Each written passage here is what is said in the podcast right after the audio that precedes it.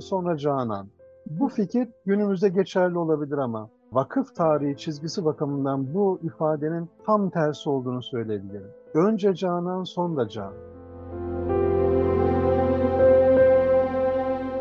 Vakfetmek demek bir köyde, bir mahallede bir cami var. Bu cami o mahalleye yetiyor, köye yetiyor. Yok ben illa vakfedeceğim ama illa da bir cami yapmak istiyorum demek değildir.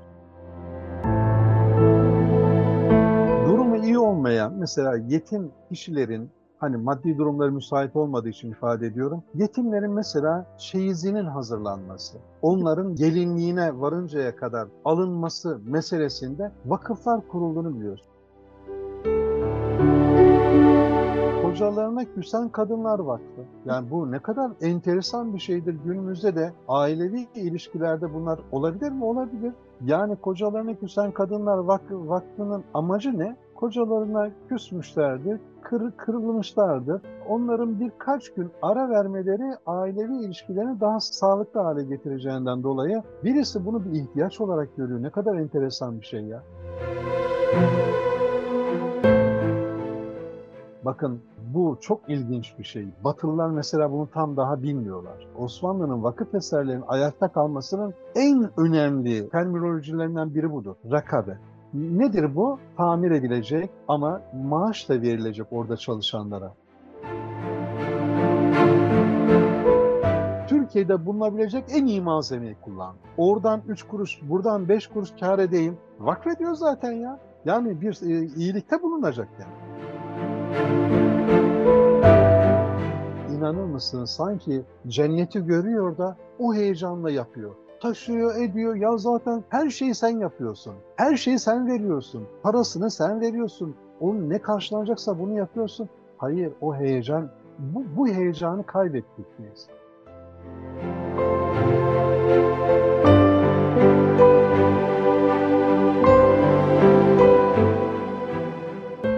Kültür Merkezi'ndesiniz. Bugün 9 Mayıs 2023 Salı ve bu hafta Vakıflar Haftası. Konuğumuz ise Bursa Uludağ Üniversitesi İlahiyat Fakültesi İslam Tarihi ve Sanatları bölümünden öğretim üyesi Profesör Doktor Mefail Hızlı. İslam medeniyetinin vakıf medeniyeti oluşundan bugüne Selçuklu'dan Osmanlı'ya, insana, çevreye, hayvanata, kurda kuşa faydası olacak yüzlerce, binlerce vakfın hikayelerine küçük bir giriş yapacağız şimdi. Evet bu podcastimiz biraz uzunca fakat dinlemeye başladığınızda vaktin nasıl geçtiğini anlamayacaksınız. Ve bu podcast'i dinledikten sonra vakıfların işleyişine, içeriklerine, niteliklerine daha yakından bakmak isteyeceğinize eminim. Evet hocamıza hoş geldiniz demek istiyorum. Profesör Doktor Mefail Hızlı. Hoş geldiniz hocam. Hoş bulduk. Teşekkür ederim. Vakıflar Haftası münasebetiyle soruyorum şimdi. En baştan mı başlasak? Vakıf nedir? Vakfın esası, amacı, niyeti nedir diye sorsam ne dersiniz? Sadece bu sorunun cevabı bile bizim aslında bir e, sohbete e, yeter diye düşünüyorum. Evet. Şimdi e, vakıfla ilgili bir takım açıklamalar yapmak için bizim durduğumuz, bulunduğumuz yeri konuşmamız lazım. Öncelikle İslam medeniyetinin birçok tanımları var ama en önemli tanımlarından biri İslam medeniyetinin vakıf medeniyeti olduğudur. Evet. Bu biraz şablon bir söz ama bunun altı hakikaten çok dolu bir kavram. Bunu özellikle ifade etmek isterim. Vakıf kelimesi Arapça bir kelime. Şu anda bizim dilimizde çok çok kullanılıyor. Yani durmak, durdurmak, alıkoymak vesaire birçok anlama geliyor. Bunu eğer bizim konumuz itibariyle değerlendirecek olursak, bir terime dönüştürecek olursak o zaman şöyle bir açıklama yapıyor. Çünkü hukuki bir kavram bu aynı zamanda. Yani vakıf sadece işte çok hoşumuza gidiyor bunu dinlemek, duymak meselesi değil. Bunun ötesinde tamamen hukuki bir konudur vakıf. Yani vakfiye dediğimiz şey de hukuk kurallarının ele alındığı ve orada her bir maddesinin bağlayıcı hükümleri çerçevesinde değerlendirdiğimiz bir metindir. Bu durumda evet. vakıf hukuki bir metindir. E bunu genellikle şöyle biraz orijinalini de söylemek isterim. Menfaati ibadullah'a ait olmak üzere bir aynı, açıklayacağım birazdan, bir aynı Allah'ın mülkü hükmünde olarak temlik ve temellük etmektir. Şimdi Türkçesini biraz açalım bunu. Bir bahçeye sahipsiniz, varsayalım. Bir eğer Hazreti Peygamber Aleyhisselam dönemine gidersek bir hurma bahçesi varsayalım. Veya bir kuyunuz var yine o şartlarda. Size ait bu. Siz e, onun efendim dikimiyle, bakımıyla uğraşmışsınız, yıllarınızı vermişsiniz, çoluk çocuk vermişsiniz. Yani böyle büyük hizmetler verilmiş ve bir gün bir ayeti kerime inzal ediliyor. Cenab-ı Hak tarafından peygamberine, peygamberimize. Ayeti kerimede çok bilinen bir ayeti kerime aslında. Hani Arapçasını söylememe gerek var mı bilmiyorum ama iyilik yapmadığınız sürece, harcamadığınız sürece iyiliğe erişmiş olamazsınız. Yani sahip olduğunuz, sevdiğiniz şeylerden infak etmedikçe, harcamadıkça gerçek iyiliğe ulaşamazsınız. Bu ayet indiğinde Peygamber Efendimiz bunu sahabilerle, etrafındaki kişilerle paylaştığında adeta bir vakıf yarışına sahne oldu Medine. Medine'de inen bir ayet bu ve Hazreti Ömer mesela kendisine ait bir Semg adı verilen bir hurma bahçesini vakıf olarak bunu Hazreti Peygamberle paylaşıyor. Bundan sonra bu benim değil diyor. Bu Allah'ın mülkü diyor. Şimdi bunun dışında birçok sahabe, bizim hani Hulefai Raşidin diye bildiğimiz dört halife de bunun dışında hepsi, hepsi de vakıflarda bulunmuş. Ebu Talha, çok adını duymayız ama e, Beyraha adında onun da bir hurma bahçesi var. O da aynı şekilde bu e, vakıfta bulunmuş. Şimdi şunu e, söylemek istiyorum. Bunlar belki hoş bir hikaye olarak dinleyebilirsiniz. Onlar İslam'ın başladığı dönemlerde çok büyük örnekler. Efendimiz Aleyhisselam, diğerleri. Peki günümüze geldiğimizde belki bunu daha sonra soracaksınız ama bu süreç bir şeyler alıp götürdü mü? Bakın burada verilecek cevap Hazreti Peygamber'in döneminde başladı ama en önemli gelişmeler ivme kazanması Emevi Abbasiler'de Selçuklar'da bir hayli oldu. Ama özellikle bakın Selçuklular Osmanlılar çizgisinde bu bu hakikaten zirve yaptı. Yani Türklerin Müslüman oluşuyla birlikte bu ayetleri algılama biçimi sanki diğer Müslüman unsurlardan biraz daha fazla oldu görebildiğimiz kadarıyla. Evet. Bunun birçok örneklerini zaten e, gezdiğimiz şehirlerde görüyoruz. Yani Bursa'sında, Anadolu'nun her tarafında, Balkanlarda da görüyorsunuz. Belki onu tekrar yine konuşabiliriz. Şehirler vakıflarla oluştu. Şimdi şuna gelelim. Çünkü özünü eğer kavrayamazsak bazı şeyleri izah etmekte güçlük çekeriz. Giderek dünyevileşen bir hayat yaşıyoruz. Yani dünya biraz bize sevimli geliyor. Bizim işte efendim kazandıklarımızı Allah yolunda harcamak gibi bir düşüncemiz çok fazla olmuyor. Fakat Allah Teala daha Fatiha suresinden sonraki hemen Bakara suresinin ikinci, üçüncü ayetinde bize çok önemli bir bilgi veriyor. Yani ayetin sonunda müminlerin sıfatlarını, niteliklerini aktarırken onlara verdiklerimizden harcarlar buyuruluyor. Yani müminler kendilerine Allah'ın ayet-i şu ve mimma razaknahum yunfikun onları rızıklandırdıklarımızdan, onlara verdiklerimizden onlar harcamada bulunurlar. Bir takım harcamalarda bulunur. Kendileri için harcama anlamında e, hemen al, almayalım bunu. Çünkü belki de çok önemli bir e, ifadeyi kullanmak isterim. Bizim Türkçe'de çok kullanıyoruz yeri geldiğinde önce can sonra canan. Bu fikir günümüzde geçerli olabilir ama vakıf tarihi çizgisi bakımından bu ifadenin tam tersi olduğunu söyleyebilirim. Önce canan sonra can. Bunu içselleştirmek yani kolay bir şey değil ama ilk dönemlerden itibaren Hazreti Ömer'in duyduğu heyecanla inanın ki Fatih Sultan Mehmet'in heyecanı farklı değil yani vakfetmen noktasında. Yani örnek veriyorum ama bütün diğer Osmanlı'daki zenginlerin hemen tamamı. Zenginlik denilen şeyin Allah'ın insanlara verdiği, bir süreliğine verdiği, bir günde alabileceği bizim canımız gibidir aslında. Bize nasıl verildiyse bir gün alınacak. Vakfetmek, ya Rabbi sen bana bu zenginliği verdin, bu imkanı verdin. Ben kendi adıma bunu durduruyorum. Daha doğrusu benden çıkıyor bu. Bundan sonra sen, senin rızanı kazanabilmek için sonsuza kadar bu benim vakfettiğim şeyi diğer insanlar, bakın sadece Müslümanlar da değil, diğer insanların paylaşımına sunuyorsun. Bu muhteşem bir şeydir ya.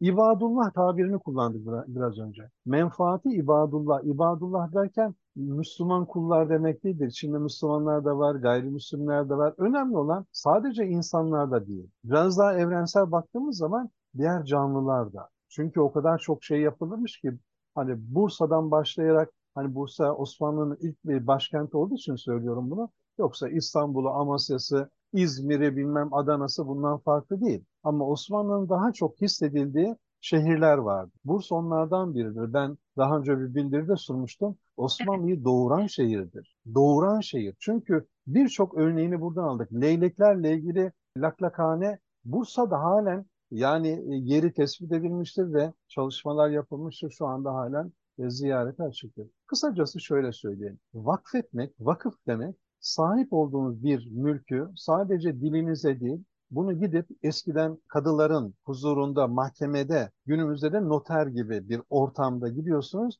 ve bu sahip olduğum neyse bu bahçedir, kuyudur, çeşmedir, binadır, okuldur, neyse aklınıza ne geliyorsa insanların ve bütün canlıların istifadesine sunulmak üzere ben kendi mülkümden, mülküm olmaktan çıkartıyorum ve bunu insanlıkla paylaşılması için vakfediyorum. Bu nasıl bir ulvi bir duygudur ya? Osmanlı ile ilgili konuşurken hani bazen böyle basite alan bir takım yorumlar da duyarsınız ama hiç hak etmez e, Osmanlılar. Çünkü Osmanlı'da devlet dediğimiz mekanizma o kadar rahat işlemiştir ki çünkü bütün e, sistem vakıflar üzerinden yürümüştür. Orhan Gazi dönemiyle ilgili mesela neşri tarihini okuduğunuz zaman hemen orada o kadar çok zenginleşmiş ki toplum zekat verecek kimse bulunamaz hale gelmiş. Her tarafı daha ilk zamanlarda Orhan Gazi Bursa'yı fethettikten sonra her tarafı vakıflarla süslenmeye başlamış. Camisi, mektebi, medrese, hanı, medresesi, hanı, hamamı, kütüphanesi, aklınıza gelen, gelen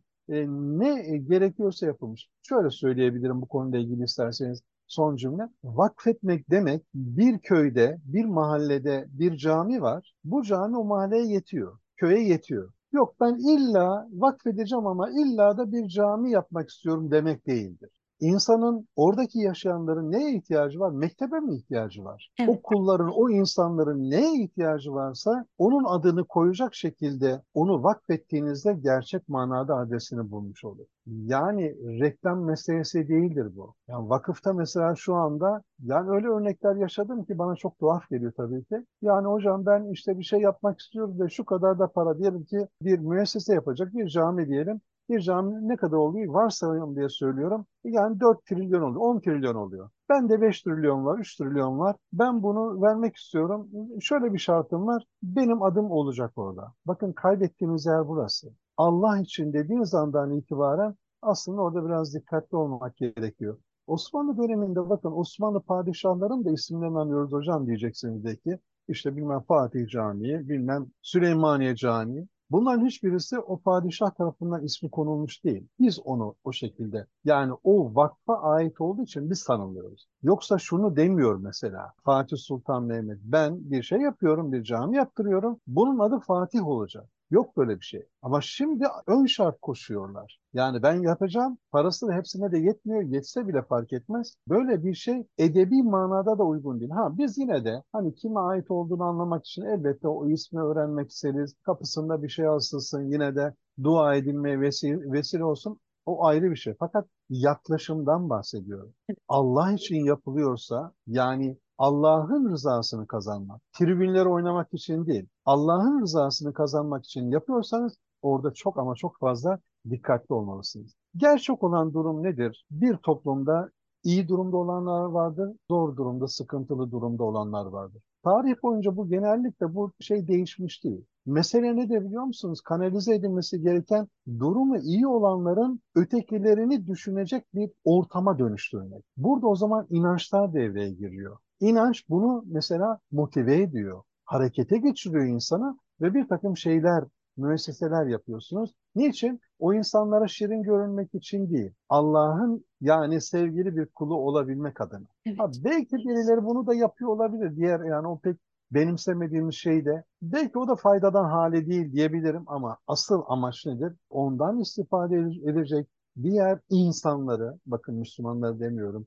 insanların hayatlarını kolaylaştırabilmek adına fırsatımız olursa ben burada okuyacağım, söyleyeceğim, e, ifade edebileceğim o kadar örnek var ki İnanın yani saatlerce konuşabiliriz. Osmanlı arşivinde, o Vakıflar Genel Müdürlüğü'ndeki vakfiyelerde öyle bilgiler var ki Batı'nın bunu anlaması bile mümkün değil. Ee, oldukça derin dediğiniz gibi hocam. Bursa'dan bahsettiniz az evvel. Siz bir makalenizde kent dokusu bakımından Osmanlı coğrafyasına örneklik teşkil eden Bursa da diyorsunuz. Evet. Biraz başka bir benzetme yapmıştınız ama yine bir başka makalenizde belki de aynıydı hatırlayamıyorum ama not almıştım. Farklı amaçlarla ortaya çıkan çok sayıdaki vakıf şehirde yaşayan vatandaşların tarih boyunca birçok sıkıntısını gidermiş ve sosyal düzenin sağlanmasında olduğu kadar dini ve kültürel ihtiyaçların temininde de büyük rol oynamıştır diyorsunuz. Şimdi evet. ben bu sözlerinizden de yola çıkarak sorsam bu kültürün, kültürlerin aktarımı noktasında vakıfların rolü nedir desem, şehirlerin oluşmasında,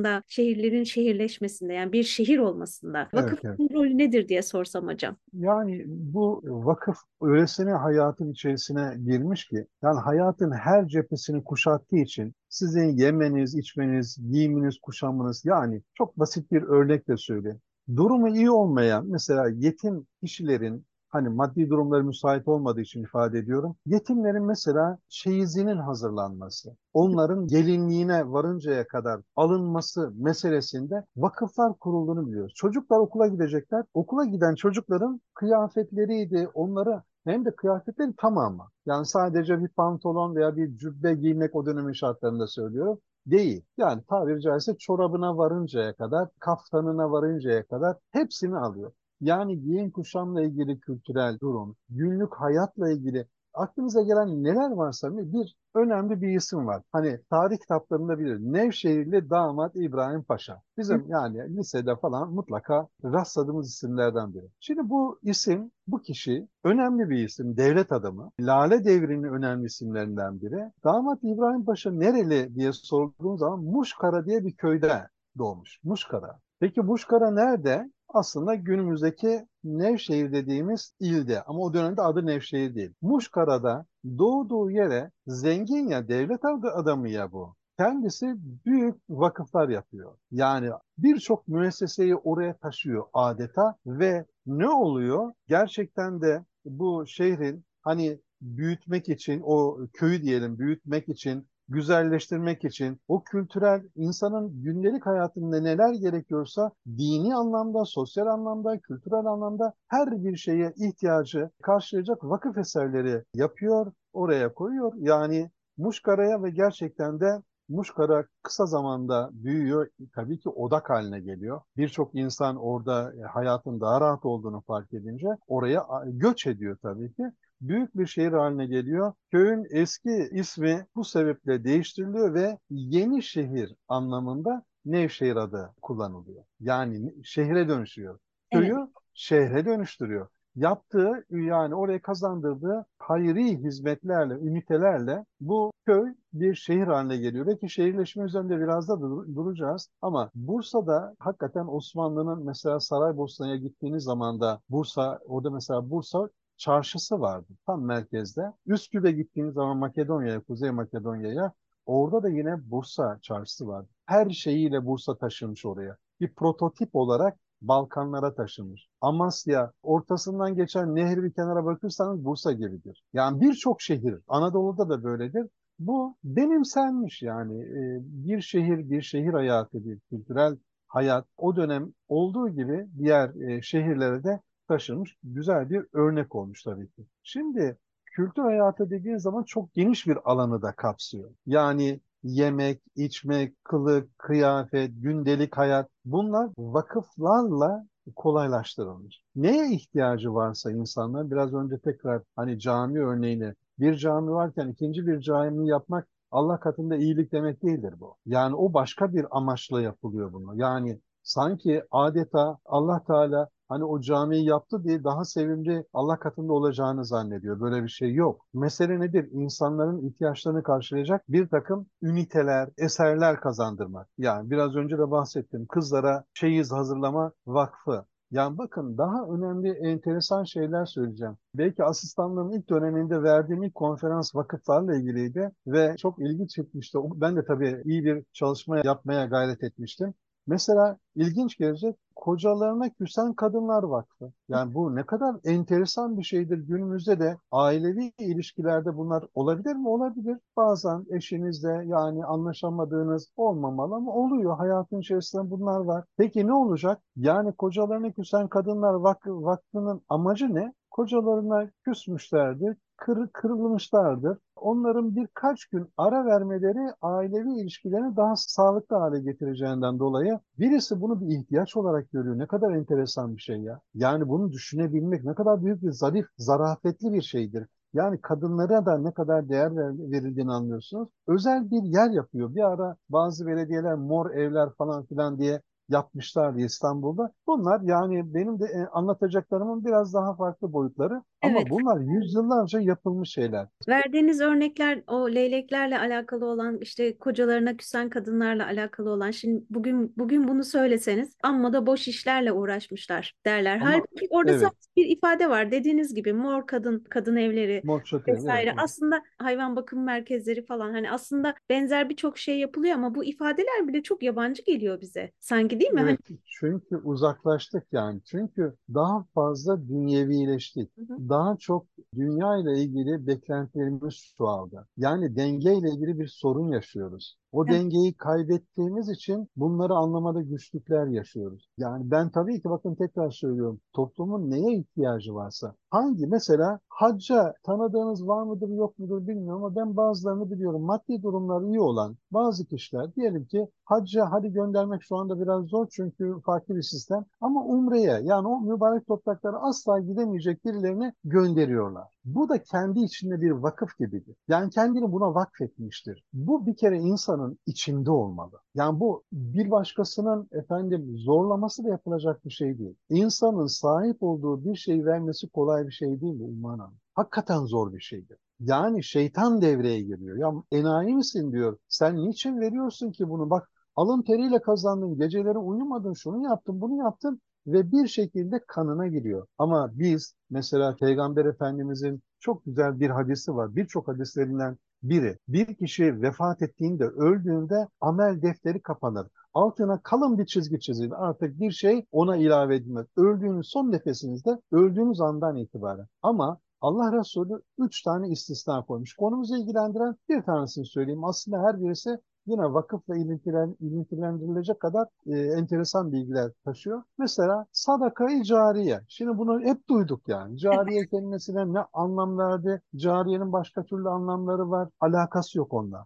Cari olmak demek süren, sürdürülebilir olan. Tamam mı? Sürdürülebilir sadaka, vakıf demek bu. Yani bu şu anda diye bakın Osmanlı eserleri o kadar önemli ki belki sorularınız arasında var. İyi güzel de bunu yaptıktan sonra bunun yüzyıllar boyunca ayakta kalması nasıl sağlanacak? Asıl önemli bu sadece sizin niyetinizin olması değil. Onun için akarlara ihtiyaç var bir takım girdiler olması lazım vakfa ki işte bir tarafı yıkıldığında deprem olduğunda e, işte tamir gerektiğinde bir bütçe e, gerekiyor. Hocam rakabe kavramının tam da burada mı konuşacağız? Rakabe kavramı e, biraz daha farklı ama buna yakın bir konu. Yani rakabe aslında vakıf eserlerini yüzyıllara taşıyan çok önemli konulardan biri. Rakabe görüp gözetmek anlamına da gelir yani. Bu e, Arapça bir kelime.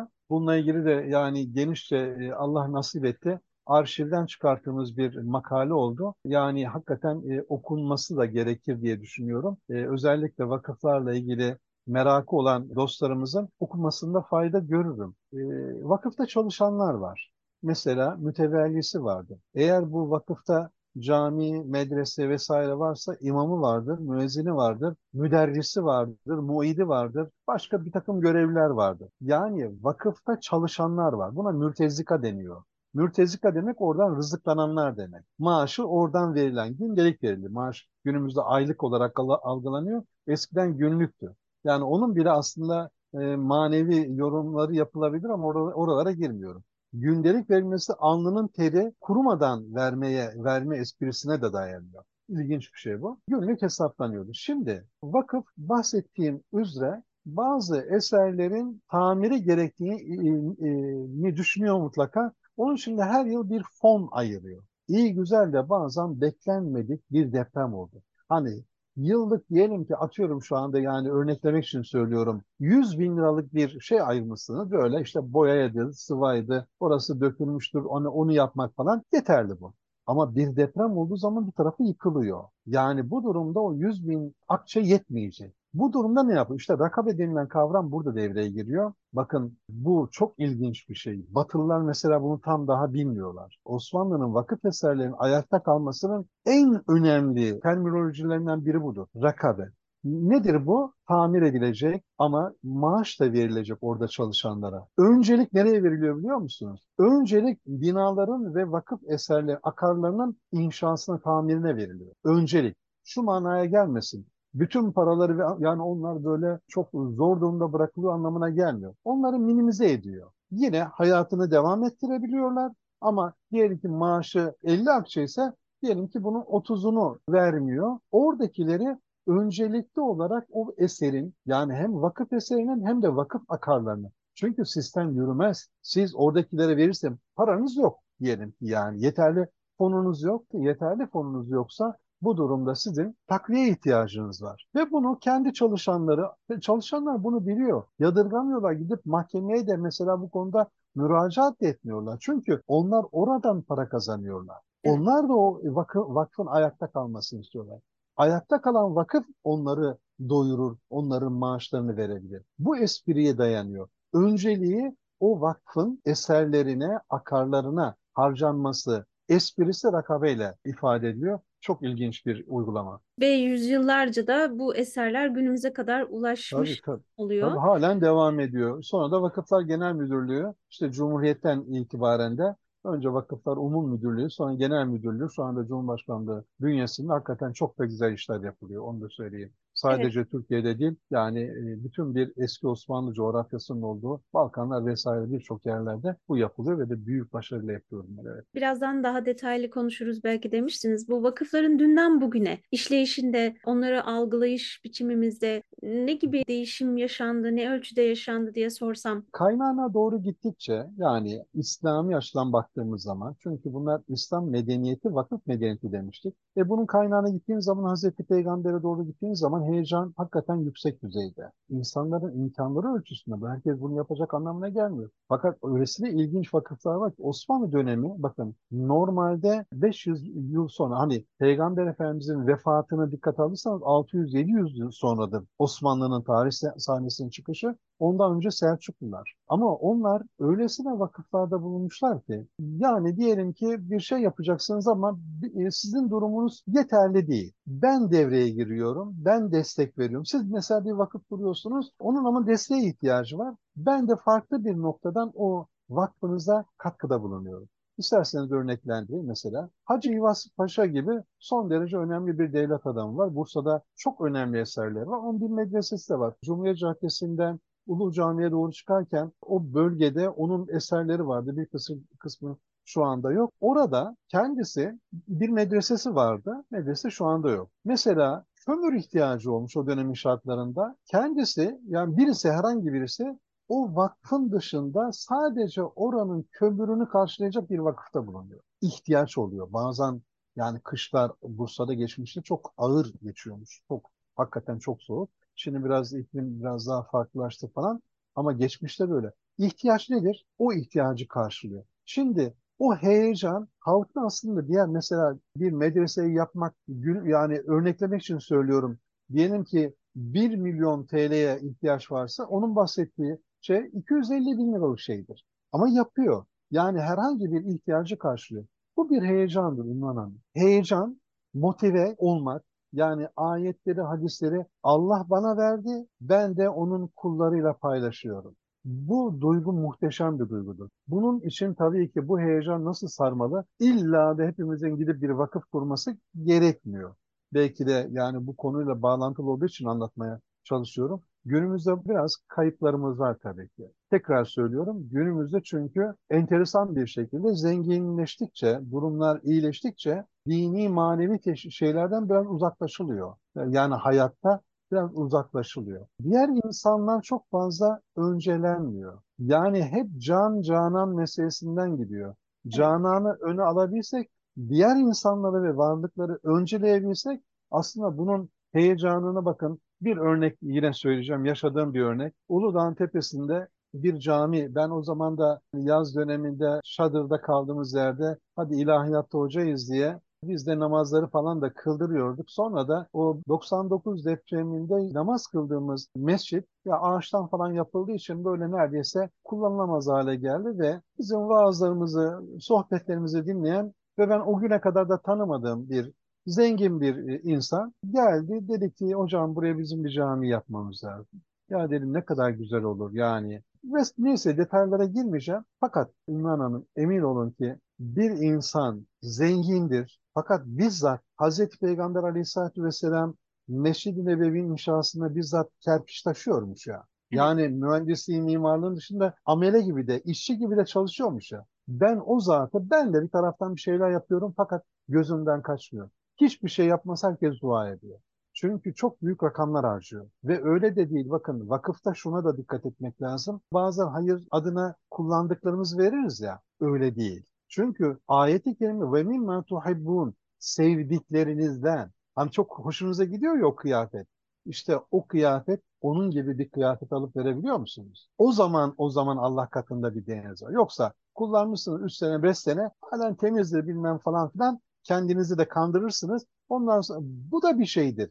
Ama ayetin vurguladığı gerçek iyiliğe erişemezsiniz. İyilikten kasıt nedir? Cennettir, Allah rızasıdır, cemalullah'tır. Ona mı ulaşmak istiyorsun o zaman sevdiğiniz şeylerden vereceksin. Ben hakikaten hayatımda çok enteresan bir örnektir bu. O kişiyi nasıl gördüm biliyor musunuz? Yani vakfetti tabii o camiyi falan olduğu gibi. Türkiye'de bulunabilecek en iyi malzemeyi kullan. Oradan 3 kuruş, buradan 5 kuruş kar edeyim. Vakfediyor zaten ya. Yani bir e, iyilikte bulunacak yani. Onu görüyorum ve ben şöyle değerlendirdim. Hani uzaktan cenneti görürsünüz de adeta. Hani oraya bir an önce girmek için çabalarsınız ya. O kişinin inan ki o zengin Allah halen yaşıyor. Neyse ismini söylemek istemiyorum ama benim gönlümde çok özel bir yeri vardır. Camiye ismini verdi mi? Vermedi. Hayır vermedi. Onun öyle bir derdi yok zaten. Evet. Yani evet. öyle bir derdi yok. Uludağ'ın tepesinde şeyden önce efendim Bakaçak'tan önceki camiden bahsediyorum. Benim 25 yılım geçti oralarda. Yaz döneminde çadırda kalırdık. Oradaki camide de az çok hizmetimiz oldu. Yani ama ben o zatın o heyecanlı yaşlı, yaş olarak şu anda 80'dir daha az, az değildir. Hadi caminin yapıldığı zaman da 60 olsun yani. Ama inanır mısın sanki cenneti görüyor da o heyecanla yapıyor taşıyor, ediyor. Ya zaten her şeyi sen yapıyorsun. Her şeyi sen veriyorsun. Parasını sen veriyorsun. Onun ne karşılanacaksa bunu yapıyorsun. Hayır, o heyecan bu, bu heyecanı kaybettik biz. Mesela çocuklarımıza önce vermemiz lazım. Bakın ben derslerinde de söylüyorum. Önce vermeyi alıştırmak lazım. Nereye gidiyorsanız yani lokantaya mı gittin, restorana mı? Ödemeyi o yapsın ya. Verin yani kartı o versin. Vermeye alışsın almaya değil. Ben size vakıf insan nedir, ne değildir diye soracaktım ama siz zaten e, hem geçmişten güzel örneklerle hem bugünümüzden güzel örneklerle anlatmış oldunuz. Efendimiz Aleyhisselatü Vesselam'ın bir sözü var, yani bir hadisi var. El yedülü olya hayrun minel yedü süfla. Veren el, alan elden hayırlıdır. Evet. Veren ele alıştırmak lazım. Veren el olmak lazım. Öteki öteki kolay olan. Diğeri vermek demek yani size ait olan bir şeyi paylaşmak manasına geliyor. Aslında veren diye biz tarif ediyoruz. E, ayette yüksek el, alçak elden anlamında bir ibare var. Yani veren el yukarıda oluyor. Bu vermeye alıştırmakla ilgili sürecin 20 yaşlarında 30 yaşlarında olacak bir şey olmadığını, bunun küçüklükten, çocukluktan itibaren aşılanması gerektiğini ifade ediyorum. Hakikaten bu çok önemli bir şey. Yani terminolojimizde e, karşılığı var. Terminoloji, e, İslami terminolojide karşılığı var. İsar diyoruz biz buna. Yani başkasını kendinizden önce düşünmek. Bu çok çok üst düzey bir e, şeydir. İnsani, ahlaki duruştur. Bunu geçmişte bunu yakalamışlar. Günümüzde de yok demek istemiyorum. Haksızlık yapamam. Var ama günümüzdeki vakıf anlayışıyla geçmişteki ben şimdi birazdan belki vaktimiz olursa bazı örnekler söyleyeyim size. Bir iki tanesini söyledik ama ya günlük hayata bu kadar mı müdahale eder? Müdahale etmeyi olumlu anlamda söylüyorum. İhtiyaçlar bu kadar mı karşılanır? E, yapılmış bunlar. Yani o dönemde ne tür bir sıkıntı varsa sıkıntıyı gidermek adına vakıflar kurulmuş. Evet. Yani aklınıza gelen bütün müesseseler, bakın eğitim öğretim müesseseleri, efendim sağlıkla ilgili müesseseler, yani bayındırlıkla ilgili hani belediye, günümüzün belediye su getirilmesi mesela. Aklınıza gelecek her şey vakıflarla yapılmış. 18. yüzyılda yapılan çalışmalardan biri, akademik çalışmalardan birinde vakıf potansiyeliyle devletin bütçesi mukayese edilmiş ve devletin bütçesinin yarısı olduğu tespit edilmiş. Yani bu çok büyük bir rakam. Şu anda düşünebiliyor musunuz yani? Devletin bütçesinin yarısı kadar vakıf ve bu halkın belki ilim adamları var, zengin tacirler var, esnaf var, devlet adamları var. Yani birçok kişi, birçok e, halktan kesimler buna yani bu konuda bir yarışın içinde olmuşlar. Yani şu anda böyle bir şey var mı derseniz sanırım o kadar değil. Ama elbette son kıyametin işte efendim son günde kadar kıyametin olacağı güne kadar ben yine de hayrı yapmak, sadaka vermek, infakta bulunmak için bazı insanların nefes alıp vereceğine inananlardanım. Yani onlarla ayakta durduğuna, toplumun böyle ayakta durduğuna inanıyorum. Günümüzde de bu tür insanların varlıklarını bazen bilmeyebiliriz. Yani bundan büyük bölümü vakıf falan diye yani bilmiyorum merak eder bakarsanız Türkiye'de binlerce vakıf var. Fakat bunların bir kısmı tabeladadır. Hayata bir izi yoktur, gölgesi yoktur. Osmanlılar e, döneminde daha geriye, Selçuklular döneminde gerçekten de Türklerin Müslüman olmasından sonra bu konuda muhteşem bir şey vardır. Yarış vardır. Yani Osmanlı Efendimiz Aleyhisselatü Vesselam'a yüzyıllar sonra olsa bile ruhen yaklaşmış görünüyor. Ve o heyecanı Osmanlı insanı her kesimden insanı acayip bir şekilde yakaladığını e, görüyoruz ve ya ben okudukça hayran kalıyorum. Yani ben de derslerimde de anlatıyorum. Tabii ki bunu daha uzun en az iki hafta ben vakıf e, konusunu işledim ve vakıf konusunun çok iyi anlaşılması gerektiğine de inanıyorum. Sizlerde de bu programı yapıyor olmaktan da hakikaten büyük de bir keyif de aldım. Yani vakıf konusunu işlemek adına Vakıflar Haftası güzel bir bahanemiz oldu ama bunun o kadar çok boyutları var ki her biri bir başka belki sohbetimizin konusu olabilir. Aklınıza ne geliyorsa biraz önce işte başka canlılardan bahsettik. Leylekler için yani leylekler işte belli zamanlarda artık bundan sonra muhtemelen leylekler bir, bir takım yerlerde göreceğiz. Onlar bir yerlerde duruyorlar, ediyorlar bilmem onlara göre hazırlıklar e, yapıl eskiden yapılmış bunlar. E tabii ki bazen ayakları bilmem kırılan bilmem yani zarar gören onların tedavisi için yani tedavisi için vakıflar var ya. Yani hayvanlar aç kalmasın diye şimdi iyi şehrin içindeki köpeklere e, sahipleri bakıyor da dağlardaki ne yapacaksın? Evet. Oradakileri evet. düşünerek oraya götürülüyor, etler götürülüyor. Onlar da hayatlarına devam ettirebilsinler diye. Bakın oradakini düşünebilmek, kendinize değil, Kendiniz zaten güvendesiniz, evinizdesiniz, yani yemeğiniz var, efendim yattığınız yer sıcak. Yani bu bir sorun yok ki. Sizin gibi olmayanları, olamayanları düşünmek büyük bir ferasettir, inceliktir. Diğeriyle ilgili o İsa dediğimiz kavramı tam dolduruyor. Böyle olursa e, hayatta birçok şey değiştirebilir. Medeniyet dediğimiz budur. Medeniyet hayatı kolaylaştırma yönelik şeylerdir. Yani son 20 yılda ülkemizde hakikaten çok büyük güzellik şeyler oldu. Medeni bir ülke diyebileceğimiz birçok unsuru yaşıyoruz. Yani e, bunlar bunlar şu anda devlet yapıyor büyük bölümü. Geçmişte işte bunları bunların savunmayla ilgili kısmı, askeri kısmı hariç tutarak söylüyorum. Bunun dışındaki aşağı yukarı her şeyi e, vakıflar üstlenmişlerdir. Bu da devletin işini de kolaylaştırıyor. Bir de yani efendim nerede varsa, hangi şehirde, hangi köyde bazen bu bir köyle alakalı olabiliyor, bir mahalleyle alakalı olabiliyor, bir şehirle alakalı olabiliyor. Yaz günlerinde soğuk su dağıtan vakfı nasıl anlarsınız ya? Yani kendisi içebiliyor. Hani bizde mesela bak bunun uzantısını ben görüyorum. Bazen işte çarşıya çıkıyor, Cumhuriyet Caddesi'ne falan sebiller koyuyorlar. Bak çok hoşuma gidiyor. Hep bunlar aklıma geliyor. İşte bunlar ecdadın torunları bunlar. Yani bir seviye soğuk da var. Hemen bir bardağa koyuyorsun ve hani o hararetli hararetinizi alsın diye içiyorsun. Bu onun uzantısı. Yani Uludağ'dan kar getirtiliyor bunun için. Şerbetler yapılıyor. İnsanlar işte efendim belli yerlerde bunları yapıp dağıtılıyor. Biraz önce bahsettim yani kızlara çeyiz vakfı var doğru. Ama bakın şu anda belediyelerin yaptığı bir hizmet var ve ben çok önemsiyorum bunu. Hastalara evinde bakım hizmeti. Bu e, bizim ecdat bunu yüzyıllar önce yaptı. Yani bu bir ihtiyaç doğmuş ve bu ihtiyacı karşılayacak şekilde vakıflar e, ortaya konmuş. Mesela kışın abdest almak zordur. Dışarıda e, bir deneyin göreceksiniz ne kadar zor olduğunu. İşte kışın abdest alanlara sıcak su temin eden vakıflar var çok ilginç ya. Yani bunu bunu düşünüyor olmak o yaşlılar abdest alamazlar. Onlar için sıcak sular hazırlayalım, ulaştıralım, efendim bir yerlere koyalım işte caminin bir tarafında vesaire vesaire. E yani her ailenin durumu müsait olmuyor ki. Mesela şu anda bazı belediyeler, biz de bazen katılıyoruz. Balkanlarda oluyor, ülkenin birçok, ülkemizin birçok yerinde. Mesela toplu çocukların sünnet ettirilmesi. Herkesin durumu müsait, müsait olmuyor. Nedir? Yani böyle bir sünnetse bu, yani yüzyıllar boyunca uygulanan bir şeyse ve bunu aileye yük olmaktan çıkarıyor ve topluca sünnetle. Bunun için vakıflar kuruluyor. Şimdi e, yine çok fazla üzerinde durmuyoruz ama Ulu Cami gibi bizim e, Bursa'daki Ulu Cami gibi ülkemizin birçok yerinde tarihi camiler var.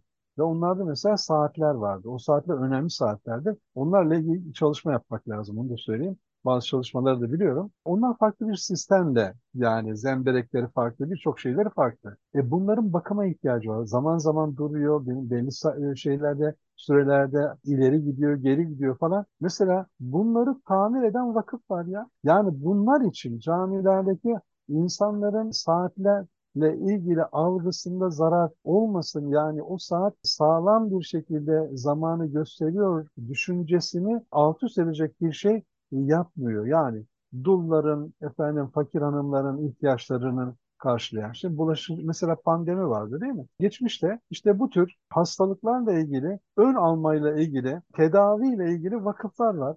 Yani bunları şimdi Bursa'da olduğumuzu söylüyoruz. İlk hastanede Bursa'da açıldı. Yıldırım Bayezid döneminde çok ilginç bir şey söyleyeyim size. Bakın hastanenin inşasında şöyle bir şey vardı. Tarih boyunca bilinir bu. Hastane, Aa, burada bu vakfın boş yeri varmış, burayı yapalım. Hayır. Bir hastane yapılması için bir hayır çok affedersiniz bir hayvan kesiliyor, etler belli yerlere asılıyor. Hangisi en geç bozuluyorsa oraya inşa ediliyor. Hmm. Çünkü insanın yani tefessü etme, bozulmak çabuk olursa o, o zaman tedavi çabuk olmayacak demek ki. Bakın buradan başlıyor sonra Yıldırım Bayezid Vakfı ile ilgili ve diğer hastanelerle ilgili de vakfiyelerine baktığınız zaman evde mesela e, bir erkeğin ipek giyinmesi e, dini bakımdan uygun değil, değil mi? Ama hastanede hastalık olunca düşünün ki diyelim ki ciltle alakalı, e, cildiye ile alakalı bir şey bu. Yani onunla ilgili mesela ipek kıyafet giyecek kadar hazırlıklar yapılıyor. Doktora ücret verilmemesi, ilaçlara para verilmemesi, orada hastanın kaç gün kalacaksa bunlara herhangi bir ücret verilmemesi vakıflar sayesinde oluyor. Daha detaylı bir şey söyleyeyim. Aslında durumu iyi değil hastamızın. Hasta iyi değil, morale ihtiyacı var. Bir takım şeyler de duyuyor. Ne yapıyorlar? Bakın bunun için vakıf kurulur mu? Ben ecdada o yüzden bunları hatırlayınca ya hakikaten bir Fatiha okumayı insan ihtiyaç olarak görüyor. Şöyle yapıyorlar, moral vermek için, hastalara moral vermek için bir bankta oturuyor hasta onun duyacağı şekilde biraz uzakta sanki o duymuyormuş gibi. İki kişi oturuyor. Ya işte filan bölümdeki yani bir kişiyle ilgili geçen doktor çok önemli şeyler söyledi, güzel şeyler işte düzeliyormuş falan gibi böyle. Anlatabildim mi? Onun psikolojisini düzeltmeye yönelik bakın bunlar aralarında bu tür konuşmalar yapmak suretiyle hani diğerinin o hasta kişinin moralinin düzelmesini temin etmeye çalışıyorlar. Böyle bir vakıf buluyor ya. Ecdadım hakikaten alnından öpmek gerekir diye bir tabir var ya. Bunu bunu rahatlıkla söyleyebiliriz. İlginç vakıflardan birini daha söyleyeyim. İlkokulda muallimler var. Şimdi biz öğretmen diyoruz. O dönemde de muallimler. İlkokuldaki muallimlere, ilkokul hocalarına tütünü yasaklayan vakıf. Yani bu tür vakıflar kurulmuş. Yani çünkü onlar çocuklar ne görürlerse hani küçüklükten daha sonra bunları icra ediyorlar ya. Onu engellemek için ilkokul hocalarına bunu yani içmemeleriyle ilgili bir takım şeyler onlara sağlıyorlar, imkanlar sağlıyorlar. İçmeyin işte şu, şu kadar bu kadar biz size bir takım yardımlarda bulunalım diye. Helalleşme Vakfı'nı hatırlatayım ben size. Helalleşme Vakfı var. Helalleşme önemli. Bir kişi öldüğü zaman cenazesinde sorulur bu. Hakkınızı helal ediyor musunuz diyor. Helal olsun diye insanlar bağırıyor. Hakikaten, hakikaten bu kişi eğer ölümün ne zaman geleceği belli olmaz. Eğer geriye bir borç bırakmışsa bunu öğreniyor bu vakfın temsilcileri. Cenaze evine gidiyorlar. Ölen kişiyle ilgili bir takım sorular soruyorlar. Diyelim ki oraya buraya bir takım borçları varsa bunları öğreniyorlar. Gidip e, bu şeyi, bütün e, borçlarını kapatmak suretiyle öteki alemde hani bir borçla, bir borç yüküyle gitmesini engelliyorlar. Hayatın her noktasını rahatlattıkları gibi ihtiyaç duyulan her şeyi vakıflar kanalıyla karşılamışlar. Hangi zat söylemiş bilmiyorum. Yani Osmanlı döneminde Cumhuriyete geçtiğinde, geçirdiğinde söylenen bir şey. Bir kişi vakıf beşiğinde doğar, vakıf mektebinde okur, vakıf medresesinde okur, vakfın camiinde namazını kılar, hastalandığında vakfın Darüşşifası'nda e, hizmet alır. Sonra vakfın herhangi bir ünitesinde görev alır, maaşını alır, yani yevmiyesini alır, hayatını sürdürür. Hayat bir gün sona erdiğinde de vakfın bir tabutuna konur ve vakıf mezarlığına gömülür. Vakıf bu kadar hayatın içindedir. Evet. Yani bence bu vakfı çok güzel anlatan bir ifadedir. Osmanlı insanı bu konuda hakikaten şanslı ve dünyada bir başka millete de Selçuklu ve Osmanlı örneğinde özelinde söylüyorum. Dünyada bir başka yerde coğrafyada bu güzellikleri göremezsin. Balkanlara defalarca giden birisi olarak söylüyorum. Her gittiğimde hakikaten ecdadı hayırla yad etmeyi yani bir borç atfediyorum. Şu anda şu anda oralara öylesine mühürler koymuş ki ecdad. O minareler, o kubbeler, Osmanlı ve özellikle İslam'ı anlatması bakımından yani büyük bir e, hizmet veriyorlar. Bir anekdot aktarıp bitirmek istiyorum. Bursa Büyükşehir Belediyesi yılını unuttum. Üsküp'te Hatuncu Camii diye bir caminin tamirini işte onardı. Bak çok da güzel. Küçük bir mescit ama çok hoş. Minaresi de çok uzun değil yani bir minare ve minaresi var ve ben bir gün oradan e, camiden çıktım şöyle biraz bir arkadaşımızla birlikte konuşarak yola doğru çıkarken bir kadın, yaşlı bir kadın e, artık yürüyemeyecek durumda geldi Türkçe biliyor. Yani Üsküp'te birçok kişi Türkçe biliyor. Siz dedi galiba Türkiye'den geliyorsunuz. E, evet dedik teyze. Bu camiyle de ilgilenmişsiniz, ilgileniyorsunuz. Çok teşekkür ederim. Allah razı olsun dedi. Ne demek dedim. Yani bu ecdadın yaptığını biz ancak sadece üzerine bir takım şeyler yaparak. Hayır hayır öyle değil dedi yavrum. Öyle değil. Şunu bilmenizi isterim dedi. Türkiye'de belki bunu hissetmiyorsunuz ama o minarenin gölgesi benim bahçeme düştüğü zaman duyduğun o mutluluğu, o güveni hiçbir şeyle ifade edemez. Sadece bakın gölgesinin bile büyük bir işi yaptı. İşte Ecdat o Hatuncuk Camii'nde yapmış. Onlar oralara mühürlerini koymuşlar, kalpleriyle gitmişler ve o kadar samimiler ki halen yüzyıllar sonrasında halen ecdat hakkında bu kadar güzel e, bir takım yorumlar yapılıyor, dualar ediliyorsa doğru bir istikamette olduklarını gösteriyor. Yani biz de şanslıyız doğrusu böyle bir ecdadın torunu olarak. Ben de köken olarak Balkan kökenliyim ama yani gittiğimde biraz kendi alanımla ilgili de bir takım şeyler yapmaya çalışıyorum. Mezar taşlarına varıncaya kadar da bakıyorum. Yani orada ecdat hakikaten büyük bir mühür vurmuş. İyi ki de vurmuş. O e, bütün Balkanlarda şu anda son bilgim olsun o zaman onu da söyleyeyim. 30 binin üstünde eser var. Ve şu anda bizim tespit edebildiğimiz onu da Vakıflar Genel Müdürlüğü ve birçok mesela TİKA vesaire hakikaten çok güzel işler de yapılıyor. Bunun 15 bin civarı ancak çıkartılabilir. Ama ümit ediyoruz ki biraz akademik çalışmalarla birlikte bunların sayısı yani tespit eden, edilenlerin sayısı çok daha fazla artacak ve inşallah oralarının da zaten bizim parçamız, devamımız, devamımız yani.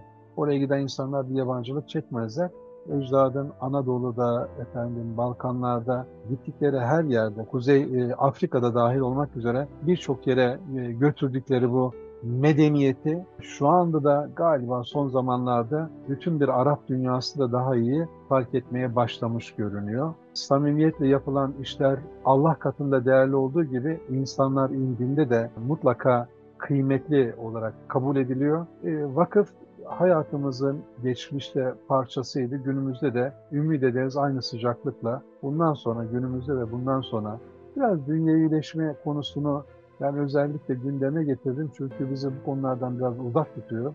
İnşallah o dengeyi tekrar kurar ve bundan sonra da çok güzel hizmetler yapma şansı buluruz. İnşallah hocam. Ağzınıza sağlık. Gerçekten e, dinlemeye doyamadık. Çok teşekkür ediyorum hocam katıldığınız ben için. Ben teşekkür ediyorum. Sağ olun. E, sizin de ilginize çok teşekkür ederim.